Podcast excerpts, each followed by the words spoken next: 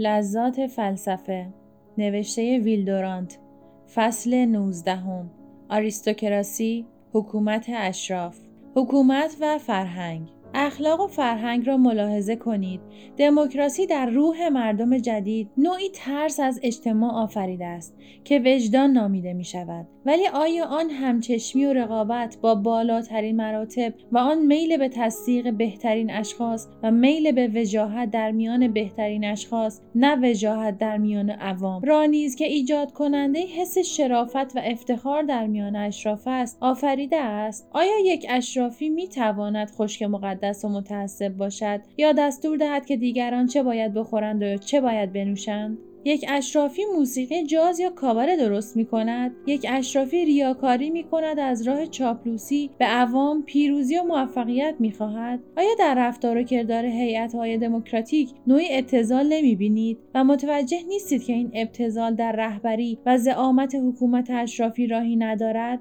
پروفسور راس می‌گوید مشاغل در آمریکا تحت نفوذ قایات اشراف زمیندار نیست. در صورتی که در بیشتر قسمت‌های قاره قدیم اروپا طبقه راهبر اجتماع نظرها و آمال سوداگران را تحقیر می‌کند. در صورتی که در بیشتر قسمت‌های قاره قدیم اروپا طبقه راهبر اجتماع نظرها و آمال سوداگران را تحقیر می‌کند. زیرا تاکید اشراف بیشتر بر زندگی کردن است نه بر جمع پول. این عقیده به طبقات دیگر نیز نفوذ کرده است و به همین جهت آمال سوداگری فقط به طبقه اصناف محدود گشته است. شاید این مقایسه دیگر چندان به حال آمریکا نامساعد نباشد. اروپا هم در چنگال دموکراسی اسیر است و اخلاق و آداب در آن از طبقه پایین سرچشمه می‌گیرد. در صورتی که در آمریکا رؤسای طبقات اصناف قدیمی با سنتهای کهن خود و مقتضیات نجابت و اشرافیت رو مینهند که زیباترین گل آریستوکراسی بوده است. حتی طرفدار دموکراسی هم در دل خود با تحسین رشکآمیزی به آنچه به طور مبهم روح اشرافیت نامیده می شود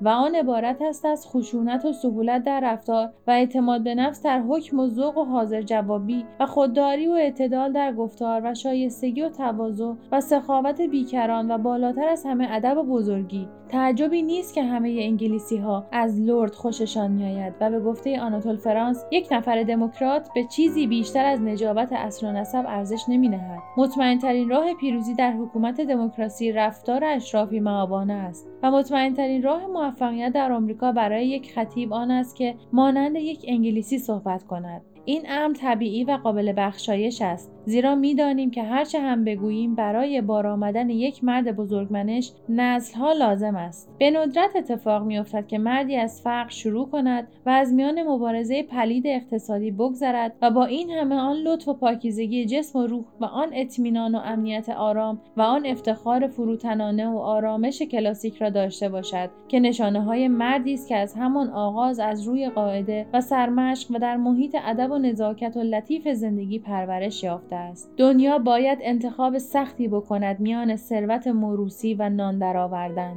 و میان لطف و ظرافتی که از راه تقلید حیثیت و اعتبار از طبقات بالا به پایین نفوذ می کند و ابتزالی که به اجبار رقابت و همچشمی از پایین به بالا می آورد. اختلاف میان این دو روح را در ادبیاتی که در دو محیط زندگی و در دو حکومت مخالف رشد کرده است می توان دید. صرف نظر از مستثناهایی که هر گونه تعمیمی را در موجودات زنده دچار اختلال می کند ادبیات آریستوکراسی متمایل به کلاسیک است و ادبیات دموکراسی متمایل به رمانتیک. فقط در دوره معینی نفوذ علم و سوسیالیسم برای ما نوعی ادبیات واقع بینانه آورد که در آن ادبیات از واقعیت طبیعت تقلید کرد و با تقیان و شورش به تصویر شرور و مظالم حیات پرداخت. ولی رقابت و همچشمی در ادبیات اساسا میان عقل کلاسیک و تخیل رمانتیک است. همچنان که در سیاست رقابت میان ثروتهای موروسی و کسبی است. عصر دموکراتیک میکوشد تا نصر را به وسیله تخیلات رمانتیک و نوشته های زیبا از ابتزال زندگی صنعتی و تجارتی رهایی بخشد. می‌خواهد با خواندن آثاری از عشقهای پرهیجان و فراغتهای دور از بند غم و تشویش خود را از مشاغل دکان و حجره و انبار بالاتر ببرد. ولی آریستوکرات از سوست کردن بند عواطف و احساسات شرم دارد و نمی‌گذارد سخنش لجام گسیخته باشد. عقل او همیشه بر تخیل او نظارت دارد و خیال بافی در زندگی او و ادبیات او محدود و مقید است. اشراف در ارزشگذاری تفریط می کند اما به راه مبالغه نمی رود او می خواهد چنان که فلوبر در سالامبو درباره یکی از اشخاص گفته است آهسته حرف بزند تا به سخنان او بهتر گوش دهند. او مقالات مونتنی و روح القوانین مونتسکیو را می نویسد ولی امیل و بینوایان نمی نویسد شکی نیست که برای پیدایش ادبیاتی و عالمی همه قسم کتاب و انسان لازم است. به طور کلی حکومت های اشرافی به هنر و علم بیشتر کمک کردند. و آگاهانه و به اصراف تمام به حمایت از نوابق پرداختند. تا رد استدلال می کند که حکومت های آریستوکراسی جلوتر از دیگران افکار جدید را پذیرفتند. و نخستین پناهگاه نوآوری ها اصل و منشأ آنها از هر کجا باشد در میان عده معدودی از مردم تربیت یافته بود و از آنجا از راه سرایت و تلقین